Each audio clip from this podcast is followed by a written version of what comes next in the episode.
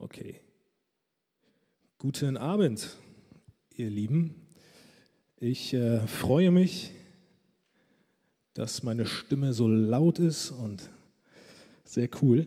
Nee, ich freue mich, dass ich heute Abend äh, mit euch gemeinsam ein weiteres Thema in unserer aktuellen Predigtreihe ähm, angucken darf.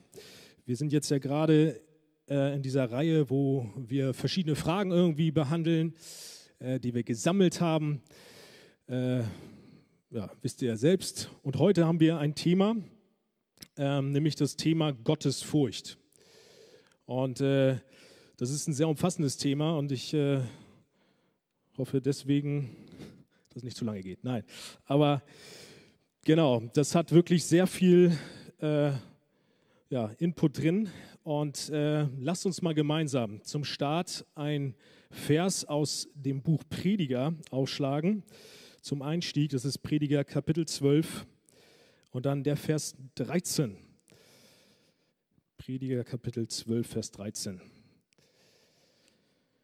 Denn da steht, lasst uns die Summe aller Lehre hören, fürchte Gott und halte seine Gebote, denn das macht den ganzen Menschen aus. Das ist der Text für heute oder der Orientierungsvers. Wie gesagt, es geht jetzt ums Thema Gottesfurcht. Und ich glaube, wir Menschen kennen alle irgendwie gewisse Fürchte oder Furcht zu haben für etwas. Furcht kann man in der heutigen Gesellschaft oder bei uns auch mit Angst sehr gleichstellen. Eigentlich ist es das Gleiche. Wenn wir sagen, wir, haben, wir fürchten uns vor etwas, dann kann man auch gleich sagen, wir haben Angst vor etwas. Und ich denke, wir kennen alle irgendwie vor etwas Angst oder Furcht zu haben, zum Beispiel vor Krankheit. Jetzt haben wir gerade die Corona-Pandemie und vielleicht haben manche von euch Angst davor. Dann gibt es Ängste, Sorgen vielleicht auch, oder ich kenne es auch, ich fürchte mich manchmal vor Gruselfilmen. Ich habe da mal eine ganz schlechte Erfahrung gemacht mit. Dann haben wir vielleicht auch Angst vor dem Tod. Wir haben Angst davor, vielleicht später keinen Job zu bekommen oder in Armut zu leben oder irgendwo in irgendwelchen Punkten zu scheitern. Jeder weiß selbst, wo er irgendwie Angst hat oder Furcht hat vor etwas.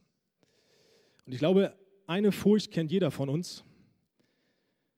Und die heißt Menschenfurcht. Und Menschenfurcht ist nichts anderes, als dass wir uns Sorgen darum machen, was die anderen von uns denken.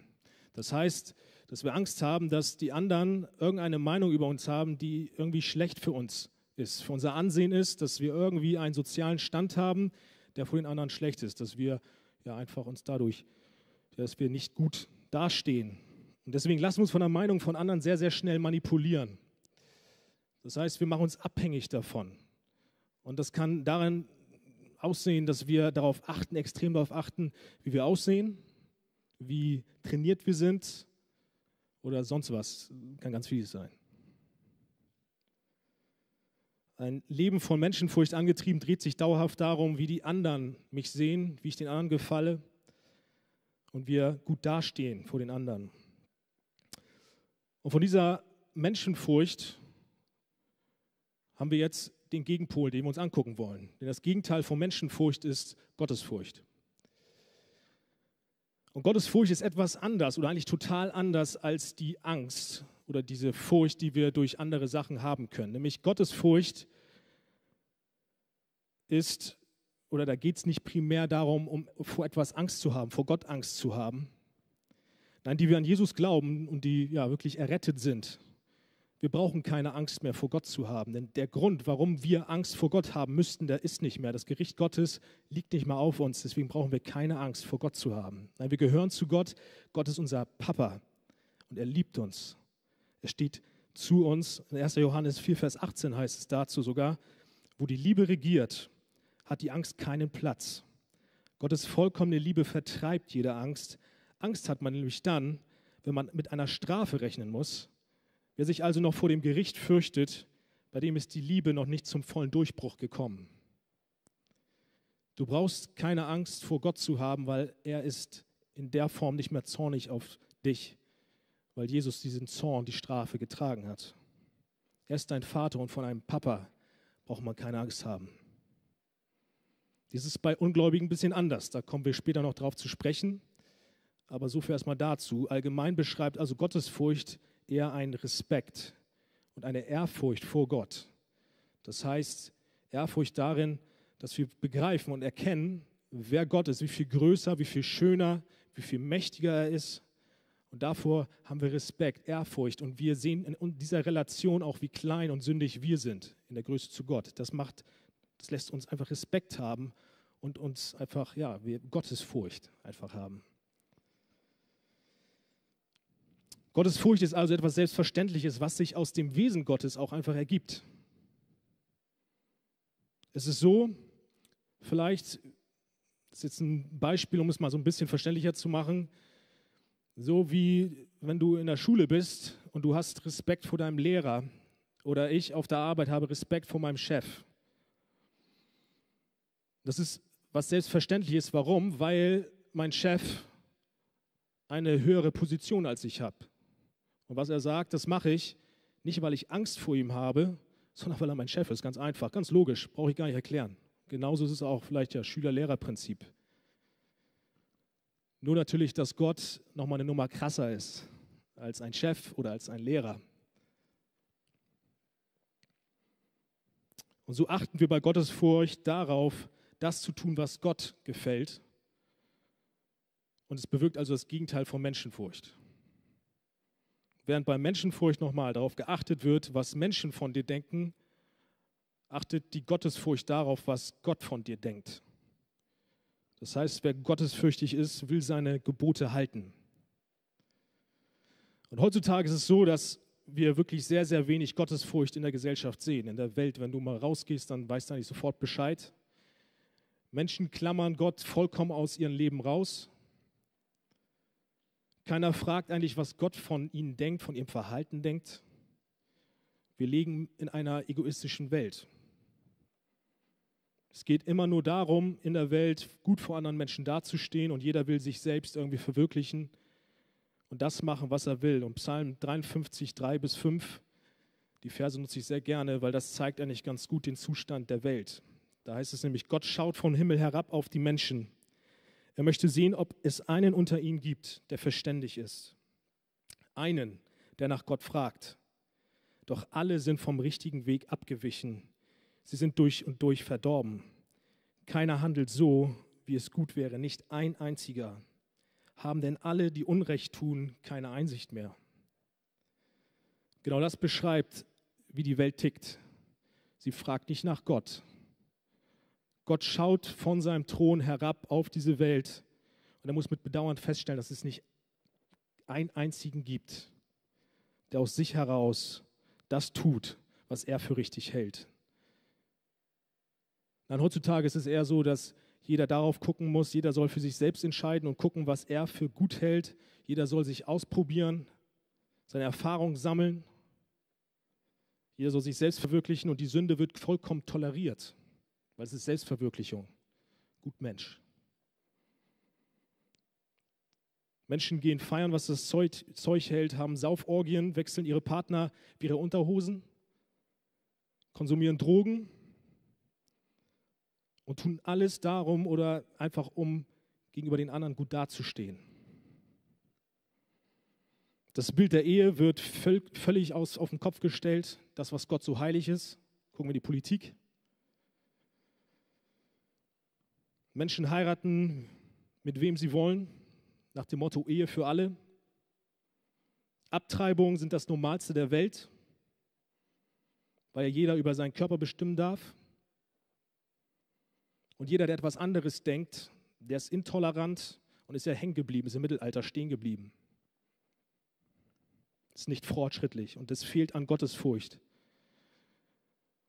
Und besonders krass finde ich, ist, dass Menschen sich so schlau fühlen, dass sie meinen, Gott erklären zu müssen, wie er über gewisse Dinge denken muss und dass er seine Absichten über die genannten Punkte, wie zum Beispiel Abtreibung, ändern muss. Gott soll sich danach richten, was der Mensch gerne hätte. Und muss man nachdenken, Gott soll Menschenfurcht haben. Dies geht so weit, dass die Gesellschaft möchte, dass die Gemeinde Gottes, also die Kirche, ein Umdenken, das da stattfindet. Die Kirche soll umerzogen werden. So hören wir plötzlich von Landeskirchen heutzutage, dass gewisse Textstellen, die irgendwie Sünde ansprechen, wie Homosexualität ist nicht in Ordnung oder ja, Ehe für alle, also oder Ehe, also Ehebruch ist nicht gut und so weiter, dass diese Stellen gar nicht so gemeint sind, wie sie da stehen, dass sie im heutigen Kontext ganz anders gesehen werden müssen und Gott meint das gar nicht so, wie er das da hingeht, wie es da steht, wie er es hier sagt in seinem Wort. Alle inklusive Gott sollen sich dem Mainstream unterordnen. Aber ich will eins sagen, Gott ist kein Mainstream. Gott ändert sich nicht mit der Zeit, wenn er vor 10.000 Jahren gesagt hat, dass Abtreibung Sünde ist, dann ist sie auch heute noch eine Sünde. Und das gilt für jede Sünde. Gott ändert sich nicht, Gott bleibt. Das, die, das Problem ist, dass die Menschen Gott auf etwas Menschliches reduzieren und so seine Ansichten verändern wollen. Sie fürchten ihn nicht. Römer 1,23 bringt das super auf den Punkt. Da heißt es von den Menschen, an, an die Stelle der Herrlichkeit des unvergänglichen Gottes setzten sie das Abbild des vergänglichen Menschen und die Abbilder von Vögeln, vierfüßigen Tieren und Kriechtieren. Also das heißt einfach, das Bild von Gott haben sie auf irgendwie Tiere runtergebröckelt, also wie damals auch die Leute plötzlich irgendwelche Tiere angebetet haben. So ist es eigentlich heutzutage nicht anders, weil wir uns Gott so zurechtbasteln, wie wir ihn gerne hätten. Nur das ist alles andere als Respekt zu zeigen. Wir sehen also, die gesamte Welt ist alles andere als gottesfürchtig. Und jetzt möchte ich uns zu Anfang fragen, wie sieht es um unser Herz mit dieser Frage aus? Achten wir, achtest du auf Gottes Wort und darauf, was er gut findet? Und wenn Gott, wie in dem Psalm, den ich zu Anfang vorgelesen habe, auf deine letzte Woche schaut, würde er da genau das Gleiche über dich sagen, wie er von der Welt allgemein gesprochen hat? Was sieht er? Und jetzt möchte ich mit euch mal gemeinsam ein wenig gucken und euch ein paar Argumente nennen, was die Bibel uns an Dingen sagt, warum die Welt mit ihrem Verhalten sowas von falsch liegt und eigentlich dumm ist, dass sie nicht gottesfürchtig ist. Ich möchte uns Argumente nennen und zeigen, dass es nichts Besseres gibt, als gottesfürchtig zu sein. Deswegen lasst mich mal anfangen. Ein Grund, warum wir gottesfürchtig sein sollten, ist, dass Gott Schöpfer ist. Und dazu habe ich ein Bild mal wieder mitgebracht. Ich hoffe, das funktioniert.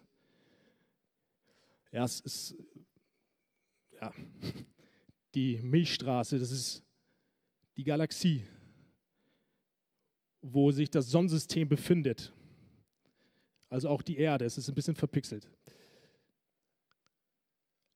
Und wenn ihr mal guckt, da sind wir ein ganz kleiner Punkt, ist die Erde und wir sind auch viel, viel kleiner.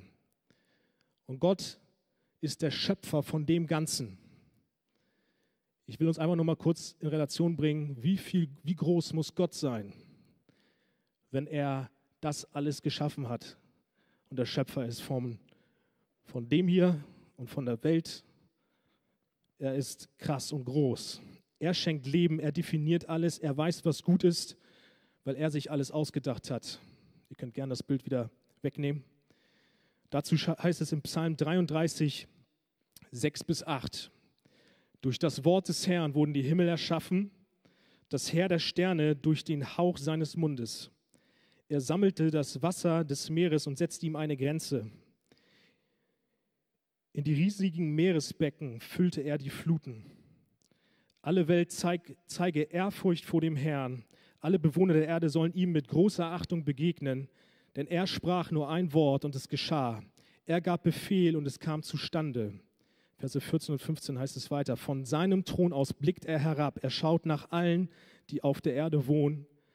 Er hat ja sie alle geschaffen, an jedes Herz. Er achtet auf alles, was sie tun. Ich glaube, diese Tatsache, dass Gott, was wir hier lesen, muss uns ins Staunen bringen. Wir sollten Ehrfurcht vor Gott bekommen, wenn wir begreifen, dass er alles geschaffen hat, dass er auch unser Schöpfer ist. Er ist dein Schöpfer. Du gehörst ihm. Ohne ihn wärst du gar nicht hier. Er hat alles geschaffen und die Natur hört auf sein Wort. Wenn er spricht, geschieht's. Und ich finde es sehr interessant, wenn wir uns mal die Geschichte angucken, wo Jesus den Sturm stillt. Ich weiß nicht, ob ihr die Geschichte kennt. Es ist so, dass die Jünger mit Jesus ins Boot äh, springen. Jesus fängt an zu schlafen und plötzlich entsteht ein Riesensturm auf dem See. Die Wellen schwappen ins Boot und die Jünger sind verzweifelt, haben Lebensangst, also haben Angst zu sterben und wecken Jesus auf und sagen, bitte Jesus, hilf uns. Und Jesus spricht und der Sturm ist still. Und was ich hier sehr, sehr krass finde und was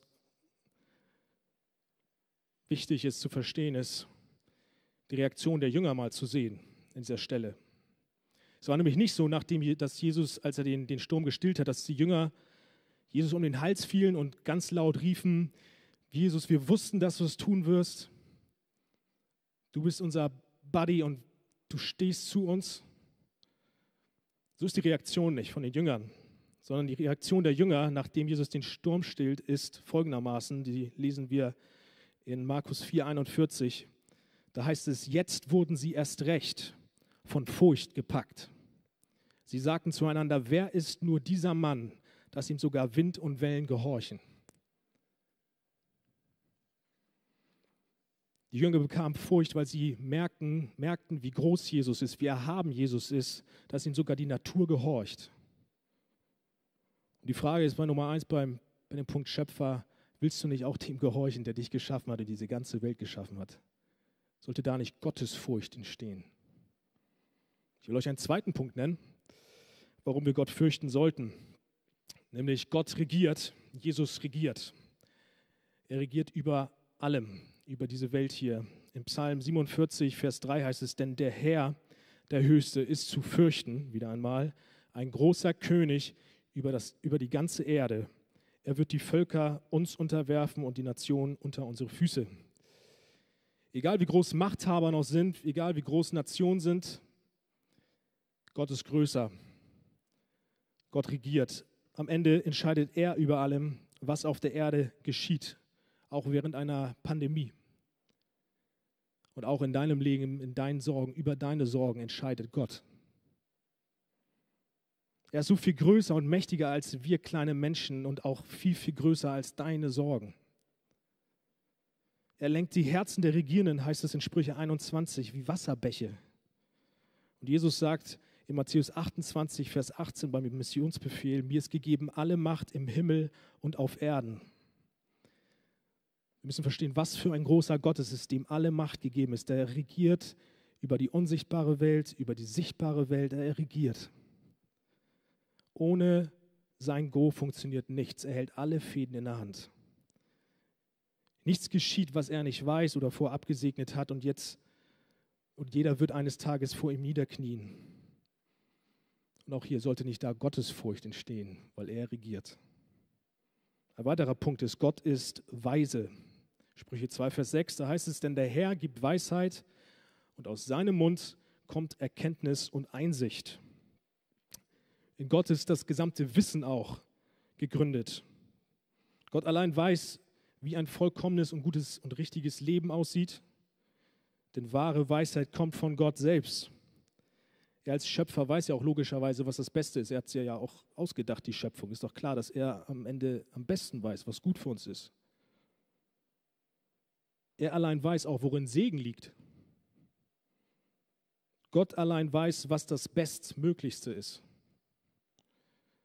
Und auch hier wieder, wollen wir nicht das tun, wollen wir nicht den fürchten, der am Ende der Schlauste ist, am meisten weiß, in dem die, das Wissen gegründet ist. Ein nächster Punkt ist, Gott ist heilig und so anders als wir. Gott ist ohne Sünde. Er kennt Sünde nicht, er kennt nichts Schlechtes, in ihm ist kein Stückchen Finsternis zu finden. Nichts Schlechtes. 2. Mose 15, Vers 11 heißt es, wer ist dir gleich unter den Göttern, o Herr? Wer ist dir gleich, herrlich in Heiligkeit? Oder in 1. Johannes 1, 5 steht, die Botschaft, die wir von Jesus Christus empfangen haben und die wir an euch weitergeben, lautet, Gottes Licht. Und bei ihm gibt es nicht die geringste Spur von Finsternis. Bei Gott ist keine Sünde zu finden. Er ist rein und heilig Und er ist so rein und heilig, auch dass kein sündiger Mensch irgendwie in seiner Gegenwart bestehen könnte. Jeder Mensch würde in seiner Gegenwart, in seiner Sünde sofort tot umfallen. Genauso wie wir verbrennen würden, wenn wir einfach auf der Sonne spazieren würden, so wäre es genau das Gleiche, es ist vergleichbar, wenn wir uns in der Gegenwart, in unserer Sünde, in der Gegenwart Gottes aufhalten. Davon lesen wir zum Beispiel in 2. Mose 33, Vers 20. Da geht es darum, dass Mose unbedingt Gott sehen möchte. Und Gott antwortet auf diese Frage, ob Mose ihn sehen kann. Und er sprach, mein Angesicht kannst du nicht sehen, denn kein Mensch wird leben, der mich sieht. Und allgemein lesen wir auch von Menschen im Alten Testament oder im Neuen Testament, ich denke an Hesekiel oder an Paulus, dass Personen, die einen kleinen Ausschnitt von der Herrlichkeit Gottes gesehen haben, Gott hat ein wenig gezeigt, wie herrlich er ist, dass die sofortige Reaktion, dass diese Menschen sofort auf ihr Angesicht fallen und niederknien und sich fürchten. Ein weiterer Aspekt, warum wir Gott fürchten sollten, ist, Gott wird richten. Am Ende der Zeit werden wir vor Gott stehen und er wird uns richten. Und so begründet auch Salomo übrigens den heutigen Ausgangsvers äh, aus Prediger. Da sagt er nämlich, ähm, fürchte Gott und halte seine Gebote, denn das macht den ganzen Menschen aus. Und jetzt kommt die Begründung, warum wir denn Gott fürchten sollen. Denn Gott wird jedes Werk vor, vor ein Gericht bringen, samt dem Verborgenen, sei es gut oder böse. Das heißt, Gott sieht jedes Werk, jede Tat, die wir tun, ob sie gut ist, ob es was Tolles ist, was du gemacht hast, oder ob es was Schlechtes ist. Auch deine Gedanken übrigens. Er wird am Ende uns Menschen dafür richten, was wir getan haben. Er wird ein Urteil sprechen und entscheiden, wer zu ihm in die Herrlichkeit kommt oder wer in die Hölle geht. Er gibt den Menschen für ihre Taten, was sie verdienen. Wir sind Gott im Endeffekt am Ende des Tages völlig ausgeliefert. Und ich glaube, das ist der Punkt, der in uns eine gewisse Angst auch auslösen sollte. Denn Gott ist nicht nur ein Gott, der unser Freund und Kumpel ist. Also das stimmt schon, Gott ist unser Freund, sagt auch die Schrift. Gott ist auch ein liebender Vater, sagt auch die Schrift. Aber genauso wie er ein guter Freund und ein liebender Vater ist, ist er auch ein gerechter Richter, der am Ende der Zeit jeden für seine Taten richten wird und die Sünde bestrafen wird. Und die Menschen, die nicht zu ihm gehören, wird, er, wird es sehr schlecht gehen, denn Gott wird dann keine Gnade mehr walten lassen, sondern er wird diesen Menschen seinen vollen Zorn spüren lassen und das dauerhaft in der Hölle. Matthäus 10, 28, da heißt es, und fürchtet euch nicht vor denen, die den Leib töten, die Seele aber nicht zu töten vermögen. Fürchtet euch vielmehr, fürchtet vielmehr den, der Seele und Leib verderben kann in der Hölle. Gottes Richter und deswegen sollten wir ihn fürchten. Und dann habe ich noch einen letzten Punkt, warum wir Gott noch fürchten sollten. Und das ist die Antwort auf den Richter Gott. Nämlich Gott ist Retter und Herr über den Tod. Apostelgeschichte 4, Vers 12 heißt es, es, ist in keinen anderen Namen das Heil, denn es ist kein anderer Name unter dem Himmel den Menschen gegeben, in dem wir gerettet werden sollen. Die Antwort auf das größte Problem, wie kann ich gerettet werden, ist nur in Gott selbst zu finden. Nur Jesus Christus kann uns von dem gerade beschriebenen Gericht retten. Kein Mensch kommt von sich aus selbst aus diesem Zustand der Verdammnis raus. Das ist unmöglich. Und das mussten auch die Jünger damals feststellen. Denn bei der Geschichte beim, vom reichen Jüngling merken sie nicht plötzlich, dass ja, sie verloren sind und keiner aufgrund von Werke irgendwie gerecht vor Gott stehen kann. Und so ist ihre Reaktion, Matthäus 19, 25, 26, wer kann denn überhaupt gerettet werden, fragten sie einander. Und Jesus sah sie an und sagte, bei den Menschen ist das unmöglich, aber bei, nicht bei Gott. Für Gott ist alles möglich. Für Menschen ist es unmöglich, vor diesem Gericht zu fliehen aus sich selbst heraus. Aber Gott ist das selbst nicht zu groß. Und das muss ich auch mal, es ist krass, dass Gott Berge versetzen kann. Es ist krass, dass Gott der Schöpfer der Welt ist. Aber das Krasseste, das größte Wunder ist, dass ein Sünder zur Buße geführt wird und gerettet wird. Das ist das größte Wunder, was du dir vorstellen kannst. Und dieses Wunder kann Gott tun. Das ist unglaublich.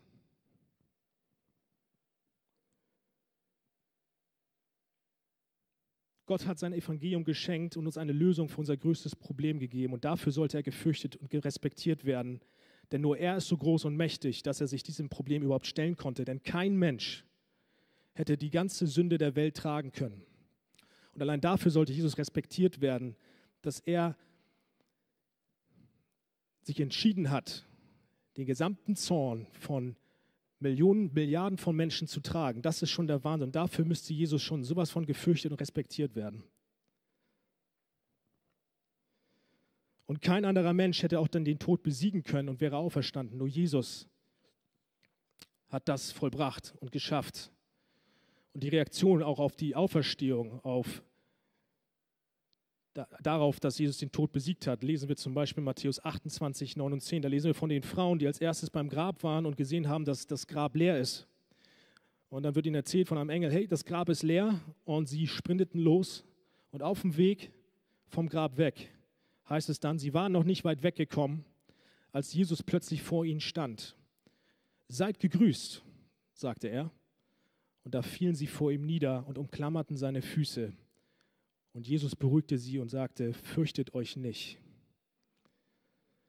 Als die Frauen den auferstandenen Jesus begegneten und begriffen, dass der Tod selbst keine Macht über ihn hatte, war ihre erste Reaktion, auf ihr Angesicht auch wieder zu fallen, niederzuknien vor Jesus. Und ich denke, unsere Reaktion sollte auch vor der Tatsache, dass Jesus uns nur allein retten kann und auferstanden ist, genauso wie die Frauen sein, einfach niederknien und in Ehrfurcht ihn anbeten. Denn nur durch den Glauben an Jesus können wir Rettung von unseren Sünden erfahren. Und die Frage, die ich dir auch hier wieder stellen möchte, ist, willst du nicht auf den hören und den fürchten, welcher selbst dem Tod die Macht genommen hat und von Sünden retten kann? Das Evangelium sollte uns in Staunen bringen, wie mächtig Jesus ist. Und ich hoffe, dass du jetzt spätestens bemerkt hast, dass es uns nichts anderes übrig bleibt, als gottesfürchtig zu sein. Wie selbstverständlich auch die Furcht vor Gott sein sollte, denn er ist so viel schöner, größer und besser als wir. Und die Frage dann auch, die wir haben sollten, ist, was für ein Gottesbild haben wir von unserem Gott? Was für ein Gottesbild hast du? Ist dir klar, dass Gott nicht nur ein, dein freundlicher Wegbegleiter ist, der schon alles so schön für dich regelt, sondern dass er auch König des gesamten Universums ist. Ist dir klar, dass sich Gott nicht nach dir richten muss, sondern andersrum wir nach seinem Willen? Ist dir klar, dass sich alles um Gott dreht und nicht um, um dich, nicht um mich? Wer sind wir, dass wir denken, auf Gottes Augenhöhe zu sein und dann auch halt nicht auf ihn zu hören? Das sollten wir uns immer wieder bewusst machen, wer Gott ist. Und jetzt möchte ich darauf eingehen, was denn das Ergebnis ist, wenn wir gottesfürchtig sind. Was ist das Resultat? Was entspringt daraus, wenn wir Gott fürchten? Als erstes entspringt aus Gottesfurcht allgemein gesehen das Leben. Sprüche 14, Vers 27 heißt es, die Furcht des Herrn ist eine Quelle des Lebens. Denn du erkennst, wer du bist und wer Gott ist und du fürchtest ihn. Und deswegen glaubst du an Jesus. In jeder Bekehrung ist also irgendwie Gottesfurcht mit enthalten, da wir erkennen, wer Gott ist und wer wir sind. Wir erkennen, dass wir Jesus brauchen, weil wir nicht vor diesem erhabenen und großen Gott irgendwie bestehen können aus uns selbst heraus. Und deswegen glauben wir. Gottesfurcht bewirkt also den Glauben an Jesus, dass wir Jesus brauchen. Und dadurch, dass wir zu Jesus dann gehören und an ihn glauben, haben wir dann erstens das coolste, wir haben ewiges Leben bei Gott. Aber wir dürfen auch jetzt schon im Hier und Jetzt auf der Erde erfahren, was es heißt, wirklich zu leben. Nämlich so zu leben, wie es dein Schöpfer sich gedacht hat. Das heißt wahres Leben, ist auch ganz klar. Gott weiß, wie richtiges Leben aussieht und mit Gottes Furcht und du merkst du, hey, so geht's richtig. Und so ist das nächste Resultat der Gottesfurcht erst einmal Weisheit und Erkenntnis. Sprüche 9, Vers 10 zum Beispiel heißt es, die Furcht des Herrn ist der Anfang der Weisheit und die Erkenntnis des Heiligen ist Einsicht. Wenn du gottesfürchtig bist, dann wirst du also weise. Das heißt, du bist in der Lage, mehr und mehr sinnvolle bzw. bestmögliche Entscheidungen zu treffen. Und bestmögliche Entscheidungen kannst du eigentlich auch nur treffen, wenn du dich dann auch an denen natürlich orientierst, welcher allein weiß, was das Beste für dich ist. Weisheit bedeutet also jetzt nicht allein nur Lebenserfahrung, sondern Weisheit fängt mit Gottesfurcht an, da sich echte Weisheit an den Willen Gottes orientiert und sein Wille in allen Lebensbereichen allein gut und erfüllend ist. Ein nächster Punkt der Gottesfurcht ist das Resultat, was wir dann bei uns auch sehen können im Leben, dass wir anfangen, in der Heiligung zu leben. Das heißt, dass du erkennst, dass die Gebote Gottes das Beste für dich sind. Du willst das tun, was Gott für richtig hältst und entwickelst sogar eine Freude dafür. Das lesen wir zum Beispiel im Psalm 112, Vers 1, da heißt es, Halleluja, wohl dem, der den Herrn fürchtet, der, der große Freude hat an seinen Geboten. Also Freude, wenn du den Herrn fürchtest, hast du Freude, richtig Freude, seinen Willen zu tun. Du hältst dich von Sünde auch fern und lebst allgemein in der Heiligung. Das heißt auch in Sprüche 8, Vers 13, da lesen wir, die Furcht des Herrn bedeutet das Böse zu hassen. Stolz und Übermut, den Weg des Bösen und einen verkehrten Mund hasse ich. Also wir hassen auch das Böse. Wir liebäugeln nicht irgendwie und spielen mit dem Feuer oder mit dem Bösen und sagen, wie weit kann ich noch gehen? Nein, wir, wir, wir meiden die Sünde, wir hassen die Sünde, weil wir Gottes Gebote mehr fürchten. Und das äußert sich zum Beispiel, das finde ich auch sehr interessant, in der, in der Partnerwahl, worin sich auch dann Weisheit übrigens widerspiegelt.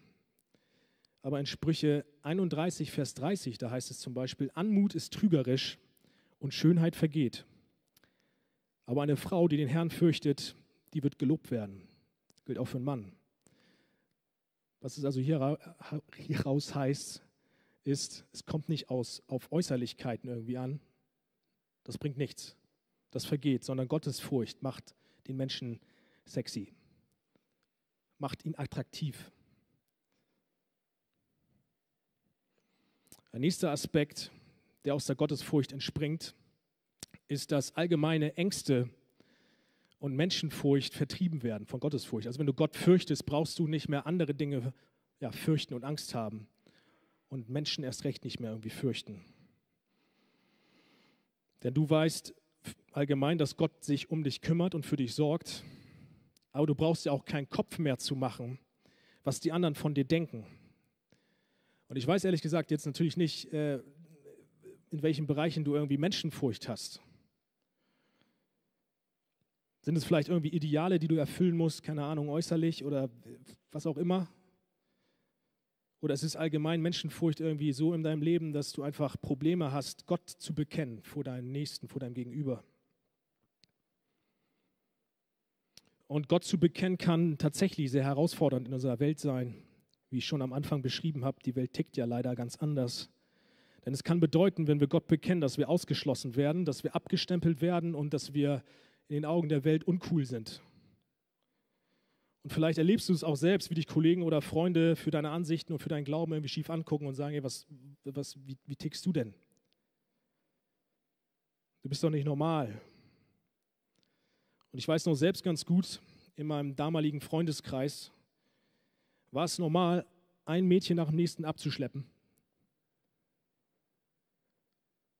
Und daraus wurde ein Wettkampf damals gemacht. Und ich wurde schief angeguckt, weil ich aus meinem Elternhaus ein wenig anders geprägt war, fand ich das nicht so dolle. Und als ich das irgendwie ein bisschen vermittelt habe, wurde schief angeguckt und es wurde fast Druck auf mich ausgeübt, was denn bei mir schief ist. Ich soll doch auch mitziehen. So kommen dann Sprüche, es ist tatsächlich so, du wirst so in die Sünde getrieben, dass Leute dich in der Klasse schief angucken und dich fragen, was, du bist noch Jungfrau? Und es ist was Negatives, rein von Sünde zu sein, plötzlich in, der, in, der, in den Augen der Welt.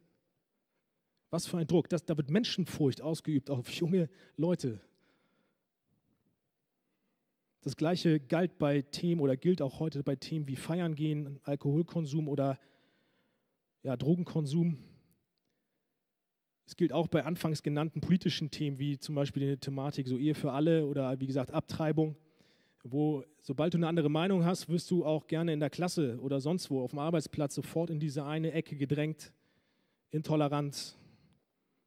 Du hast keine Chance irgendwie, ja, deine Meinung irgendwie zu verkünden, weil du sofort abgestempelt wirst.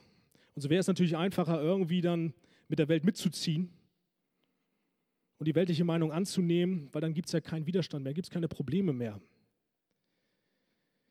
Aber wir müssen nachdenken, Gott wird durch dieses Verhalten in den Dreck gezogen. Und das ist wichtig. Sobald sich etwas klar gegen Gottes Wort stellt, dann gilt ein Grundsatz, den auch damals die Apostel gelebt haben, nämlich dass diesen Grundsatz lesen wir in Apostelgeschichte 5, Vers 28. Man muss Gott mehr gehorchen als den Menschen.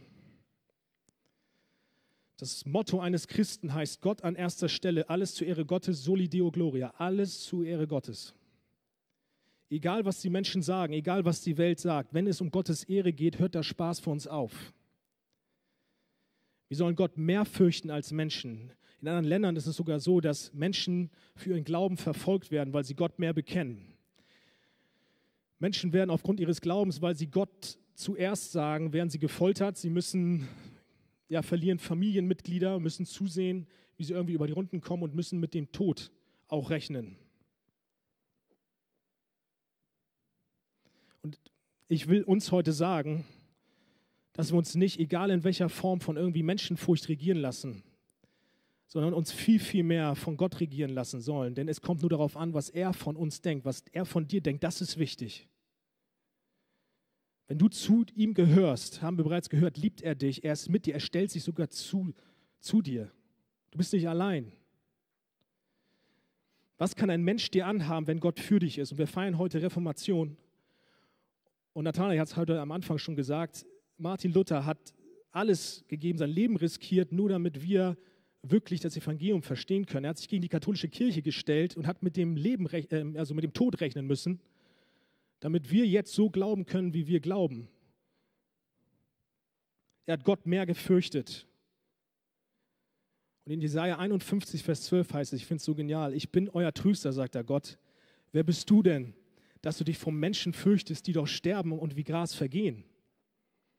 Römer 8, 31, Gott ist für uns. Wer kann da uns noch was anhaben? Menschen entscheiden nicht, wie du am Ende die Ewigkeit verbringst. Das ist ganz wichtig. Am Ende werden auch diese Menschen nämlich sterben und sich vor Gott verantworten müssen. Und dann zählt am Ende nicht die Meinung der Menschen, sondern am Ende zählt die Meinung von Gott. Was hat er? Was denkt er über dich? Seine Meinung bleibt, nicht die der Menschen. Das ist doch völlig Wurst. Was willst du ansehen und irgendeinen guten Stand mit in den Tod nehmen? Geht nicht. Gottes Meinung zählt. Wir sollten den fürchten, der über unsere Zukunft entscheidet der, der ewig ist und allein weiß, was gut ist. Menschenfurcht bringt uns nur vom wahren Leben ab, nämlich vom wahren Leben mit Gott und führt uns zur Sünde und bringt Trennung zu Gott. Sprüche 29, 25 heißt es, Menschenfurcht bringt zu Fall. Wer sich aber auf den Herrn verlässt, wird beschützt werden. Und all diese Punkte, die ich gerade euch jetzt aufgezählt habe, also was das Resultat von Gottesfurcht ist, kann man auch mit einem einfachen Wort zusammenfassen, nämlich dem Wort Segen. Wenn du gottesfürchtig bist, wirst du gesegnet werden, heißt es auch in Sprüche 22, Vers 4. Und dieser Segen, von dem wir da lesen, ist besser als Geld, besser als Anerkennung und was du dir noch alles vorstellen kannst. Denn wenn du stirbst, bringt dir Geld und Anerkennung auch nichts mehr. Dieser Segen, von dem die Bibel immer wieder spricht, kann dir die Welt gar nicht bieten, denn er ist in Gott gegründet. Denn du lebst für den, der dich geschaffen hat, der die Weisheit in Person ist, der allein regiert, welcher jeden Menschen richten wird und welcher selbst den Tod besiegt hat. Und wenn du für den lebst, lebst dann bringt dir das Ruhe, es, kann, es bringt dir Frieden, Und es bringt dir Freude und es bringt dir auch Sinn. Alles, was du angehst, macht plötzlich Sinn. Du bekommst geistlich Segen, indem Gott sich dir immer mehr offenbart und du immer mehr in der Heiligung wachsen darfst. Du darfst immer mehr erfahren, was es heißt, wirklich zu leben, für Gott zu leben. Das ist wahres Leben, das ist Segen. Prediger 12, 13 möchte ich jetzt nochmal vorlesen, diesen Ausgangsvers, weil das fasst es nochmal zusammen. Lasst uns die Summe aller Lehren hören. Fürchte Gott und halte seine Gebote, denn das macht den ganzen Menschen aus. Das Coole ist sogar dabei, dass die Gottesfurcht nicht von uns erzwungen werden muss, sondern Gott selbst legt in seinen Kindern Gottesfurcht rein ins Herz. Das ist auch eine Verheißung in der Bibel. Er bewirkt in uns Gottesfurcht. Jeremia 32, Vers 40 heißt es, und ich will einen ewigen Bund mit ihnen schließen, dass ich nicht von ihnen ablassen will, ihnen wohl zu tun. Ich werde die Furcht von mir in ihr Herz geben, damit sie nicht mehr von mir abweichen. Gott bewirkt Gottes Furcht. Und so möchte ich jetzt zum Ende kommen. Das Lobpreisteam kann gerne nach vorne kommen. Und ich möchte am Ende dir die Frage stellen, der du zu Jesus gehörst. Wie sieht es in deinem Herzen aktuell aus? Wie steht es um deine Gottesfurcht? Lebst du nach Gottes Geboten oder nicht? Du weißt selbst, wo du keine Gottesfurcht hast. Wie gesagt, ich kann nicht ins Herz gucken. Keiner kann irgendwie ins Herz gucken. Gott aber sieht es. Wirst du eher in deinem Leben von Menschenfurcht irgendwie angetrieben und tust das, was die anderen von dir möchten und missachtest dabei Gott? Ich möchte dich einladen, straight zu sein und heute Abend Buße zu tun und auch gerade neu wieder Freude auch in Gott zu finden. Da, wo du merkst, dass du irgendwie falsch liegst, dass du dich neu Jesus hingibst und ihm dadurch die Ehre bringst, ihn zu bitten, dich von deinen Sünden zu reinigen und auch da einfach ihn zu bitten, dass du gottesfürchtig lebst. Einfach ihn bitten, zu ihm zu kommen, bitte Herr, hilf mir, endlich gottesfürchtig zu leben. Aber vielleicht bist du auch hier und du hast warst den letzten Mal auch immer wieder hier und du hörst immer wieder von Gott. Du hast, hörst immer wieder von diesem einen Gott, der gefürchtet werden muss. Auch heute hast du davon gehört. Es gibt einen Gott, der gefürchtet werden muss, welcher über allem steht und uns richten wird. Und du hast gehört, dass er die bestrafen wird, die ihn nicht fürchten und ihr eigenes Ding in der Sünde machen. Und wenn du ehrlich bist und dich prüfst, dann merkst du eigentlich, dass du dazugehörst, weil das, was Gott von dir möchte, das ist dir eigentlich scheißegal. Dein Fazit ist also, eigentlich gehöre ich nicht zu Gott und ich habe ein Riesenproblem. Und du hast bemerkt jetzt, dass du falsch liegst und dass du Rettung benötigst. Und ich möchte dich heute Abend einladen, dass du jetzt zu Jesus kommst. Jetzt ist der Zeitpunkt zu anzufangen, Gott zu fürchten, zu Jesus zu kommen, ihm dein Leben zu geben. Ich möchte zwei Verse aus Psalm 2 vorlesen, nämlich Verse 11 und 12. Da steht, dient dem Herrn mit Ehrfurcht, zittert vor ihm, jubelt ihm zu. Er weist Ehre seinem Sohn, damit er nicht zornig wird und ihr auf eurem falschen Weg umkommt. Denn schnell wird sein Zorn zu Feuer, das euch verzehrt. Aber glücklich zu preisen sind alle, die Schutz bei ihm suchen. Was wir daraus ziehen können, ist, wenn du also weiterhin in deiner Sünde bleibst und dich nicht zu Gott bekehrst, an Gott wendest und ihm weiter, dir weiter seine Gebote egal sind, du nicht bei seinem Sohn Schutz suchst, dann wirst du in deinen Sünden sterben. Und Gott wird dir seinen Zorn vollkommen über dich auslassen. Aber wenn du dich von deinem sündigen Lebensstil abwendest und Buße darüber tust, wenn du zu Jesus kommst und ihn um Vergebung bittest, ihn bittest, all deine Fehler wegzuwaschen, dich ihm unterordnest und ihm dein Leben anvertraust, dass er alleine dich vor dem ewigen Tod retten kann und rettet. Wenn du bei ihm Schutz suchst, dann gehörst du ab heute Abend zu den glücklichsten Menschen auf der ganzen Welt. Denn auch dann ist dir vergeben und du bist vor dem Zorn Gottes sicher. Jesus bewahrt uns vor dem Zorn Gottes. Er hat nämlich diesen Zorn an unserer Stelle getragen. Und das Einzige, was du tun musst, wenn du hier bist, ist, du musst nur daran glauben. Und jetzt möchte ich noch für euch beten und dann lass uns aufstehen und noch Lobpreis haben. Jesus, wir danken dir, dass wir dich haben, dass wir keine Angst mehr haben müssen vor dem Zorn Gottes, wenn wir zu dir gehören. Jesus, wir wollen dich preisen, wir wollen dich aber auch fürchten dafür, weil du so erhaben bist und selbst den Tod besiegt hast, Herr. Wir wollen unser Leben dir geben und wir bitten dich, dass wir gottesfürchtig werden, uns nach deinen Geboten richten, weil das das Beste und das einzig Sinnvollste ist, Herr. Vergib uns unsere Schuld, Herr. Aber ich bitte dich auch für diejenigen, die vielleicht hier sind und dich noch nicht richtig kennen, auf denen noch der Zorn liegt die Strafe, die gerechte Strafe für Sünde. Ich bitte dich, Herr Jesus, dass du jetzt kommst, durch die reingehst und die Herzen berührst, sie anfasst und neues Leben schenkst. Dafür bitte ich dich.